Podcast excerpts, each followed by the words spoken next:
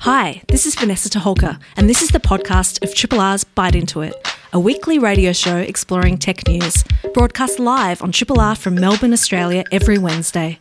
Hope you enjoy the podcast, and feel free to get in touch with us via the Triple R website or Byte Into It's Facebook or Twitter accounts. I'm Ro Murray, and I'm joined by the very awesome pair, Dan Morganti and Maize Wallin. How you going, guys? Good. How are you? Keeping out of trouble. How's tech been treating you both this week? Fine. I was just talking about my inability to adequately manage my own emails, so I might need to get better at doing that because I am not good at it. relatable, very Yeah. relatable. Yeah. I have many, many categories and things on my emails, so I just have inbox, which is not the best way to do it. I'll teach you my ways. Yeah. Padawan. But I also had a wonderful time on Saturday. Em and Andy from True Crime Games, they had an awesome launch party for their new game. So we're going to be hearing about that later as well. Fantastic stuff. Byte's monthly games episode is tonight. Basically, Maize and Dan will be reviewing The Long Dark, a game that uses real time in its storytelling. And we've also got some guests, Em and Andy from True Crime Games, who released the latest Melbourne AR true crime game on the weekend, East Market Murder. And we might move on to some news items. One I wanted to highlight, especially as a union worker and things, is the latest GDC survey. So that's the Game Developers Conference, which is in San Francisco. It's the world's biggest game dev conference. They've done their yearly survey, and it's got a couple of interesting stats to do with COVID, but also worker rights. One thing I wanted to highlight was that while higher than last year, 51% of the industry thinks we do need to unionize, while the amount who think we will has gone down 3%. Feedback around the industry has said maybe that decrease has happened because of the time it's taken to unionize so far. Efforts have been around since about 2017, and we're always used to things happening really rapidly. And then there's been thinking around COVID, and people are feeling a little bit less hopeful and a bit more depressed. Fancy um, that. Yeah, 44% of the surveyed industry also reported that their game releases were delayed by COVID. Reasons around some of the funding panic from publishers and platforms, as well as workers having to deal with, yeah, working from home, being really depressed, caring for loved ones, and generally just dealing hmm. while the world is on fire. Yeah.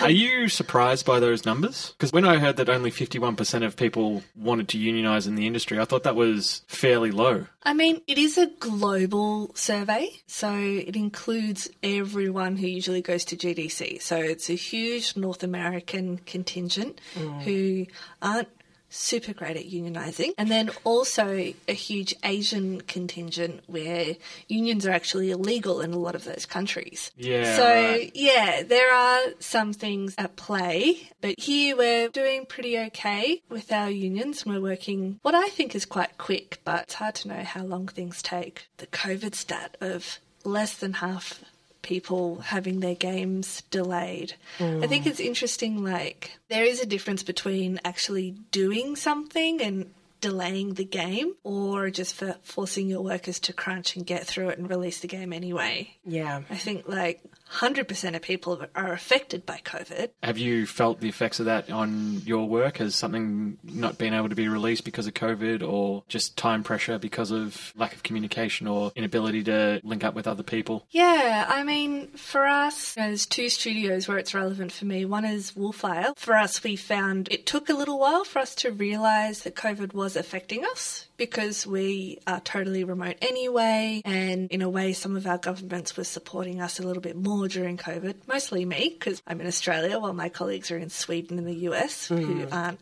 good examples. But then the other studio I work for, Ghost Pattern, who are in Melbourne, that did kind of put a spin on things because we are all much closer and we were able to kind of talk through our emotions and things like that, but also felt the restrictions of not having an office space and things.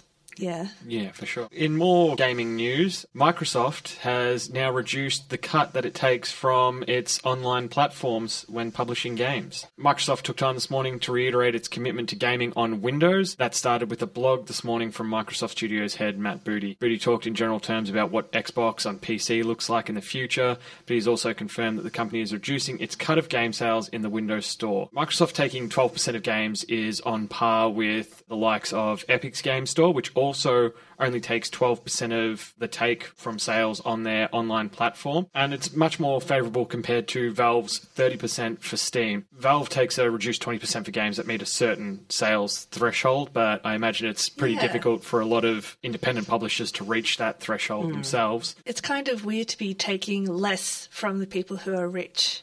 Yeah. It's kind kind of should be the other way around, shouldn't it? Uh, that's yeah. You would like, in fairness, think that that's the case, but I think in society that's how it works, right? Yeah, The- it never works like that. It's the whole trickle down theory. Let's Yeah. kiss the butts of the richest punters and yeah, that's it. hang everyone else out to dry. But this is an interesting move from Microsoft because of this whole debacle with what platforms are willing to take from developers and publishers. Epic's first set the trend when they started off their storefront because their market research suggested that Valve wouldn't match them on that percentage price. And there's no real details to show how much damage it has done to Steam, but there is an argument to be made that they've actually put up quite a bit of competition and Epic and hopefully Microsoft as well uh, able to have successful online stores. And of course, Microsoft as well integrating their Xbox and Game Pass into Windows as well is another advantage for them in this case. So just more competition to Steam is a good thing, I think. I think Yeah. it's going to be good for all of us. It's interesting that all of these sort of lawsuits are happening at once. Also, as Epic is currently in court against Apple because they're saying that Apple have an unfair monopoly mm-hmm. over mobile prices, and then also Wolfire, who I work for, are leading a class. So, full disclosure. um, class action lawsuit against Steam because of their unfair monopolization of prices, forcing everyone to raise their prices 30%. It's a weird world currently. It is, and isn't it funny how so much of it has to be sort of worked out by lawsuits rather than actually companies going, what's a really sensible approach to this? Yeah. What's going to maximise competition, benefit the market, maximise overall market sales and engagement? No. No, I think it's See more. you in court, chums. yeah, I think it's more about uh, what's going to maximise our profits and crush the opposition's. Yeah. That's all it comes down to. Speaking of the world on fire and all that. Yeah. We did have a bit of an entertaining piece of work from Signal over the last couple of days. For our listeners at home, Signal is a really fabulous messaging app which is super encrypted, which we love, and they've taken a very delicious shot at Facebook and the good old pixel advertising ad tracking and have been running some delightful ads. Probably the best way for me to describe it is to read one out to you. You got this ad because you're a newlywed Pilates instructor and you're cartoon crazy. This ad used your location to see you're in La Jolla. You're into parenting blogs and thinking about LGBTQ adoption. So Signal has essentially been running a whole series of targeted ads on Facebook to encourage people to start using their messaging app instead of Facebook's. And Facebook promptly pulled said ads, which has entertained me no end. Lovely bit of advertising creative. Yeah, that's fantastic. There and there's some great points of data on here, like their jobs, their location, their star sign, what they're into, sketch comedy and drag racing. I imagine car or dress, maybe both at the same time. Drag drag racing. Um, Indeed. yeah. But yeah, it's a really great way to highlight just how much information Facebook takes from us. Absolutely. I think it is the, the Byte team who got me onto Signal first. We started using it last year for one of our meetups. Yeah. And now I've realised that everyone's on it. Oh, okay, I'll catch up. Yeah. Absolutely love it. This is a podcast from Triple R, an independent media organisation in Melbourne, Australia. To find out more about Triple R or to explore many more shows, podcasts, articles, videos, and interviews, head to the Triple R website, rrr.org.au. Emma and Andy run the studio True Crime Games, who make AR games based in historical Melbourne. The studio released their first game, Mystery on Little Lon, in 2019 and last weekend launched with a party of penny farthings, a one man band, and their latest title, Eastern Market Murder. Welcome, Andy and Emma, to the show. Thanks for having us. Hi, how are you going? It's going so well. Can you tell us a little bit about your new game? Sure. So, Eastern Market Murder is an augmented reality game based on a true crime in Melbourne in 1899. You can play from home or you can actually play in the city where the crimes happened. So it starts outside the Melbourne Town Hall and goes to 10 different locations around the city and you investigate a rather fascinating crime, talking to the witnesses who were involved and collecting evidence before confronting the killer at the very end. That sounds amazing. So, what year is this set, and what is it like researching so far in the past in Melbourne? So it's set in 1899. We had Carly Godden, who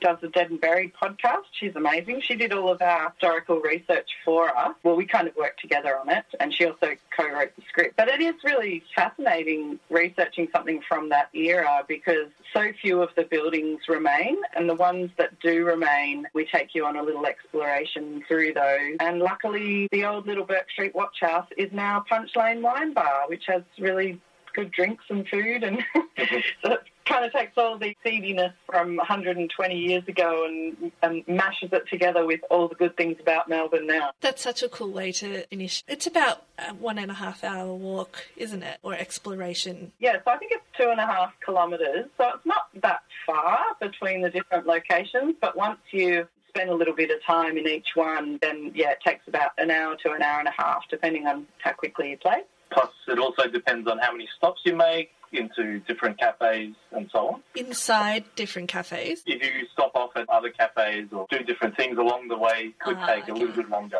So I played your last game, Misadventures in Little Lon. How have you learnt from that first experience, and how do you implement some new stuff into East Market Murder? What haven't we learnt, Dan? My goodness. it's a very different game from the first one. The core principles are the same. It's still augmented reality and you still go and discover new and, well, old, interesting places around Melbourne. But for this game, we were very fortunate at the launch of our first game to meet an amazing guy, Heath Smith, who just moved back from Canada and just has years and years of experience as a game designer, quite a senior game designer. And so he helped us a lot in the early stages. He was a consultant on Eastern Market Murder and he just flipped everything on its head in terms of the way we were tackling making the game. Yeah. He's just been really helpful. I guess he made us think about the game. I mean, this is just the game itself. Thinking about it structurally and a, a bit differently, well, flipping it on its head, we thought about it completely backwards from the way we thought about it the first game. But everything else as well, like not giving ourselves too much to do on the launch day, was a really important sort of thing. Yeah. That's a good idea. you gotta you gotta enjoy it after you've solved mysteries and murders for so long. Surely you guys must just enjoy the success at the end. Right. Yeah. You said that Heath is really experienced. Where do you both sort of come from in your past? How did you get into making true crime AR games set in Melbourne? Oh, good question, Maize. So I'll toot Andy's horn for him, but that doesn't sound very good. Andy's worked in the games industry for about 10 years. He's an old soul in the games industry in Melbourne, starting with Blue Tongue and Tantalus back in the 90s, I'm going to say. Yeah. And then, like, since then, he's worked in other fields as well, uh, TV and movies. We run our own animation studio before getting into these games, and then So we had a sea change and we moved closer to the beach and we started our own animation business and we got asked to do a lot of AR properties in the last five years or so. And I think that was the sort of catalyst for us to do AR because I was writing up all these, well, we were, we were writing up all these incredible documents on how we thought this, you know, you could use your AR property and a lot of people, a lot of clients were like either not getting it or just sort of saying, oh, you know, we don't want to go there. So I, I guess we kind of went, let's make an AR project that we, we would like to play. they were using augmented reality just like as a video, like they may as well have just used video.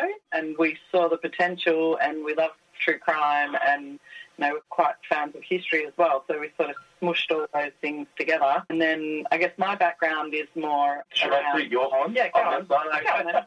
Go on then. Emma's very experienced in the uh, corporate sector of marketing, mm. and it's, it's you know they've trained her up really well.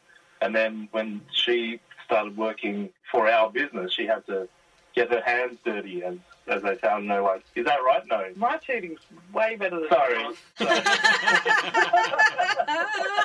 I just got to say that this is very cute. is it pretty cool, like working together creatively with your partner like this? I feel like we're hearing a little bit. Can I just say, definitely on the second one, and it's thanks to Heath, who has really sort of helped us make decisions. He was like a marriage counsellor as well. Because the whole way through the first game, we pretty much just fought a over lot. Like, what we wanted in the game. we Is that sort of wanted to just like kill each other some of the time. but this time, I wouldn't it's call it killing. Anyway, A yeah. little bit.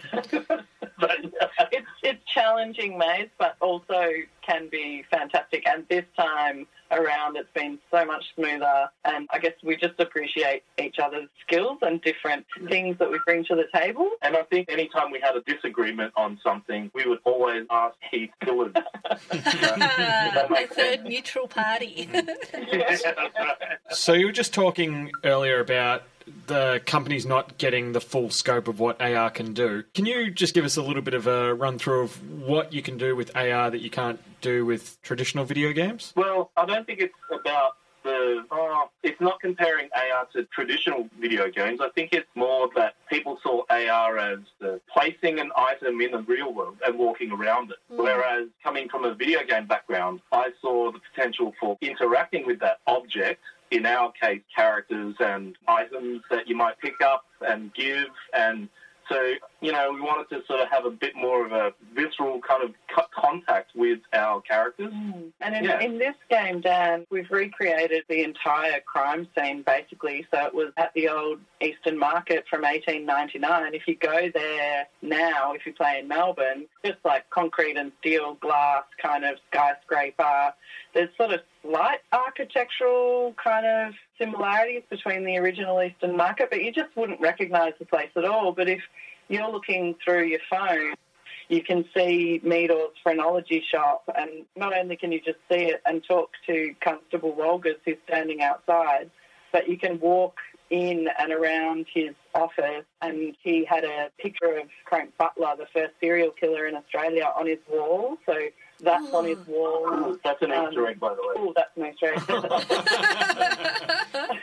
And then you turn around and you're looking the other way out the door into the real world, and it's just uh, it makes my head spin. yeah.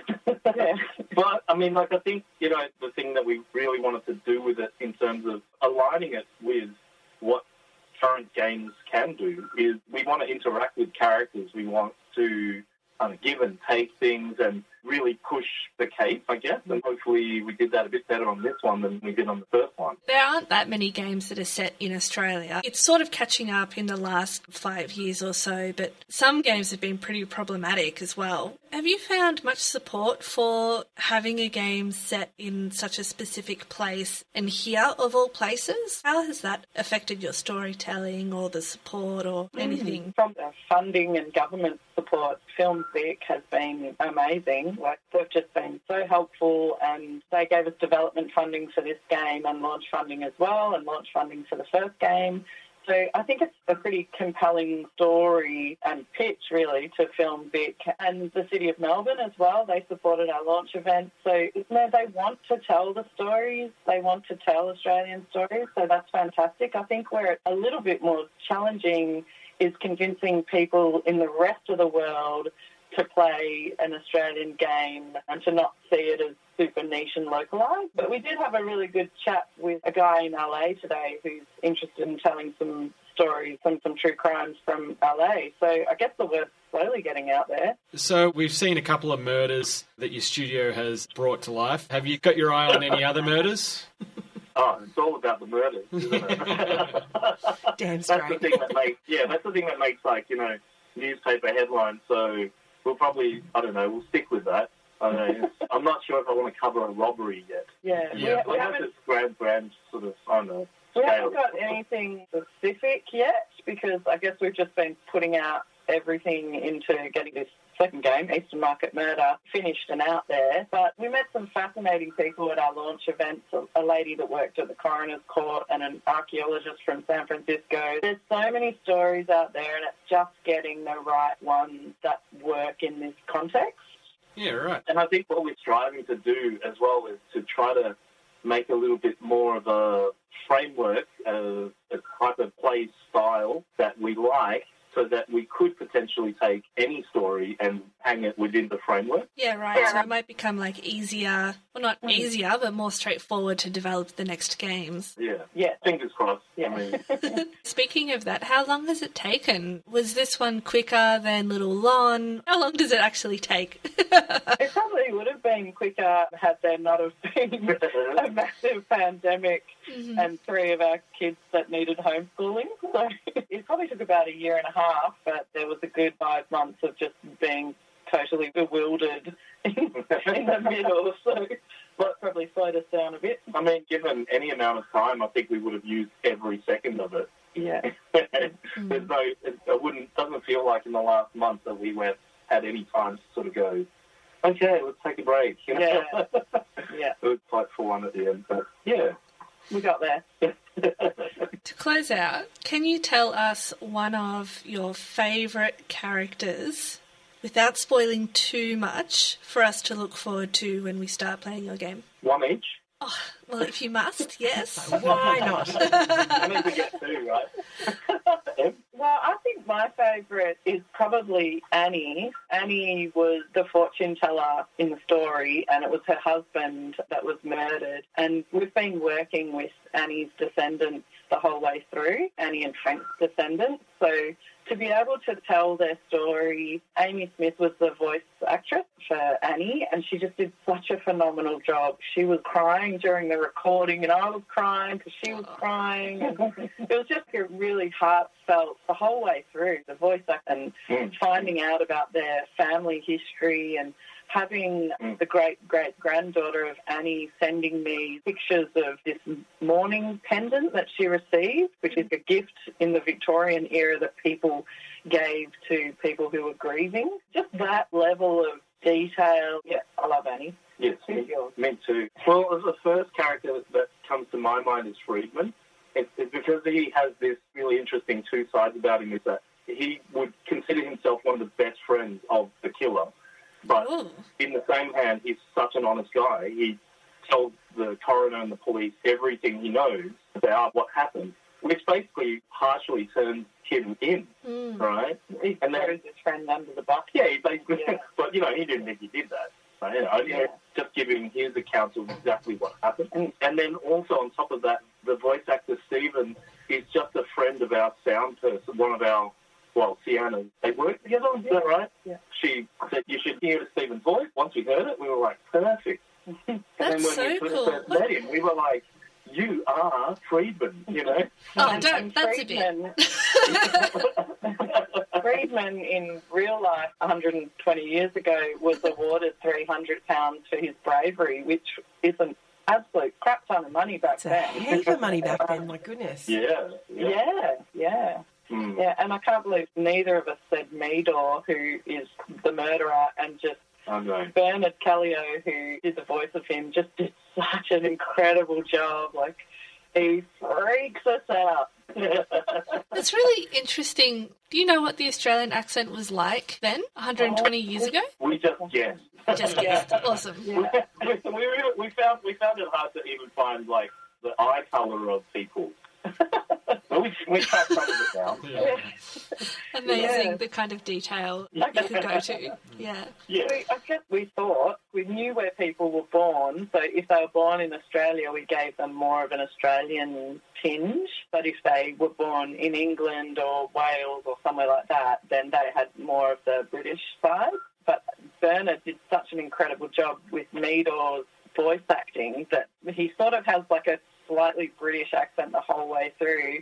But then one bit where he like, oh, I can't give too many spoilers away, but he goes into more of an Australian accent, and I just feel like Meador has, uh, he's got like his guard up the entire time, and he's trying to sort of have a certain persona of this educated man of science phrenologist, Mm. and to have that like glimpse of what he was really like when his accent kind of dropped off a little bit, I just thought it was so perfect.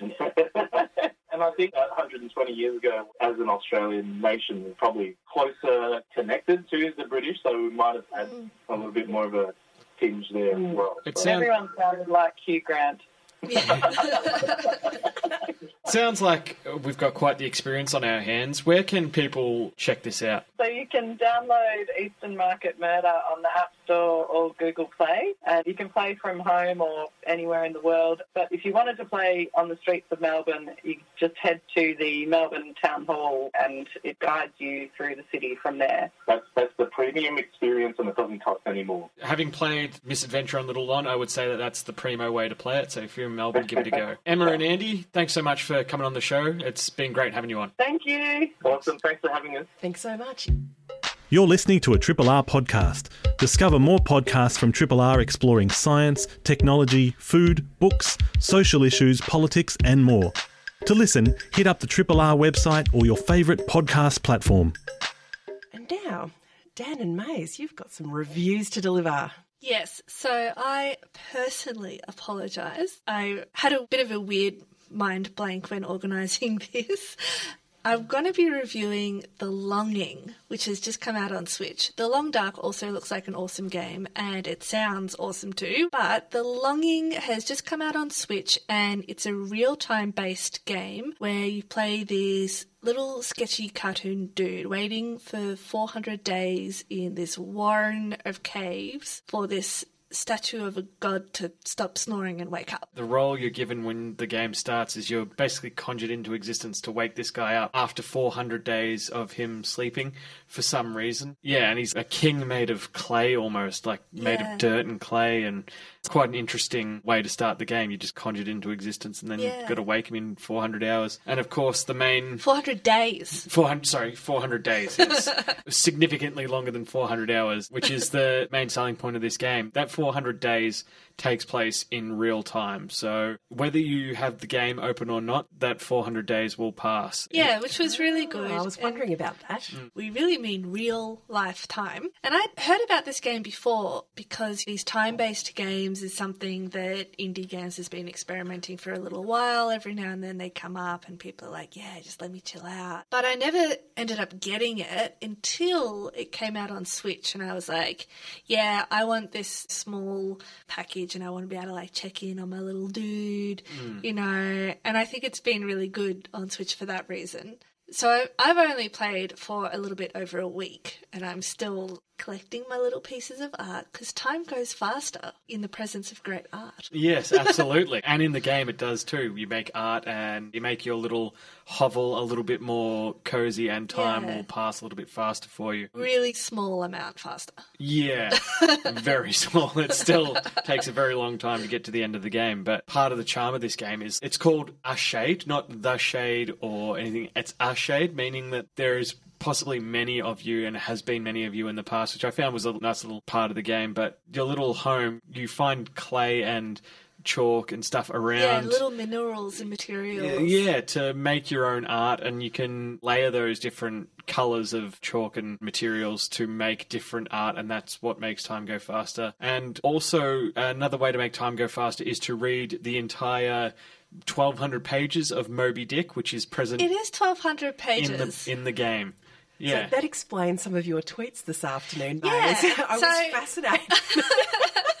you know, it's, it's uh, Tweet out of context here, but yes, it involves long reading whale books. yeah. yeah, I really thought so.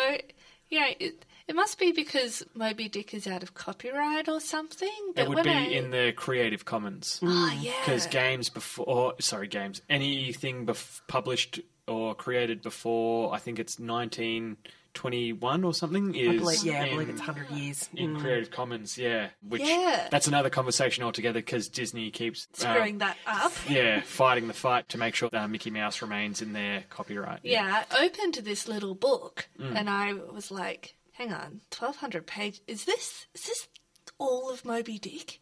And so you also saying that you can make it in idle mode. I didn't even see that. I was just like I could read all of Moby Dick in this in this game.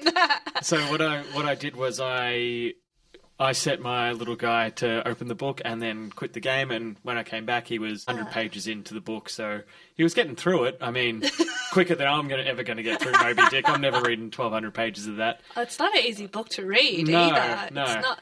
Yeah. Not at all. Yeah, but what have been some of your favourite experiences with the game? Because it is, I would say, contemplative is a word that I use to describe the longing. Yeah, I guess I liked making little tooty noises on my little instrument. Thought that was pretty fun.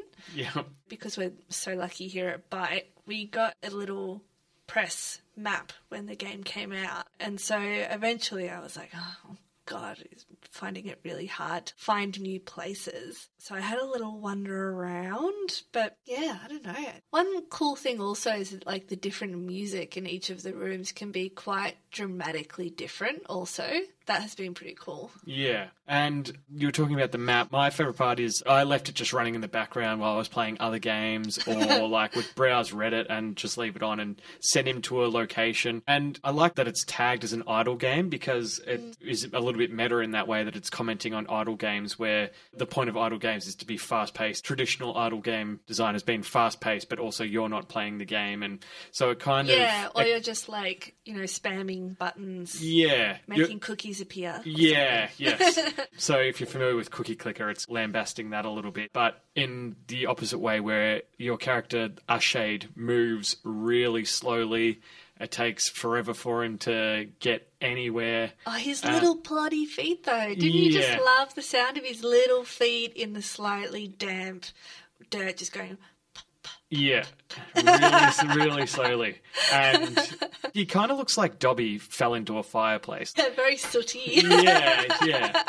You were talking about the map earlier. There was a point where I left him in the map room without realizing if you're in the map room, the game zooms out on the main screen and will show you the entire map or at least the sections that you've explored. Mm. I found that really interesting that it didn't directly tell me that that would happen if you were there, but if you leave it long enough, hence the idle game part of uh, the game, that it would expand the map and you know show you stuff like that. yeah, There's- real test in patience. yeah. How far are you into your timeline of 400 days? I think it's like 20 days. I Yeah. haven't, yeah, I haven't Yeah. sped it up that much. I decided to wait the full 400 days because I read that there are ways to escape or other ways, other endings. There's about five endings, I'm led to believe. Mm. But I thought I would do the four, the full 400 days and see what that ending's like. So, having sped the game up a little bit by creating some art in my studio and leaving him to sit there in his armchair and read Moby Dick, I'm about 300 days in. Once it gets to that 400 days, I'll talk to the king. Yeah. Yeah. Well, when I was tweeting about Moby Dick in this game,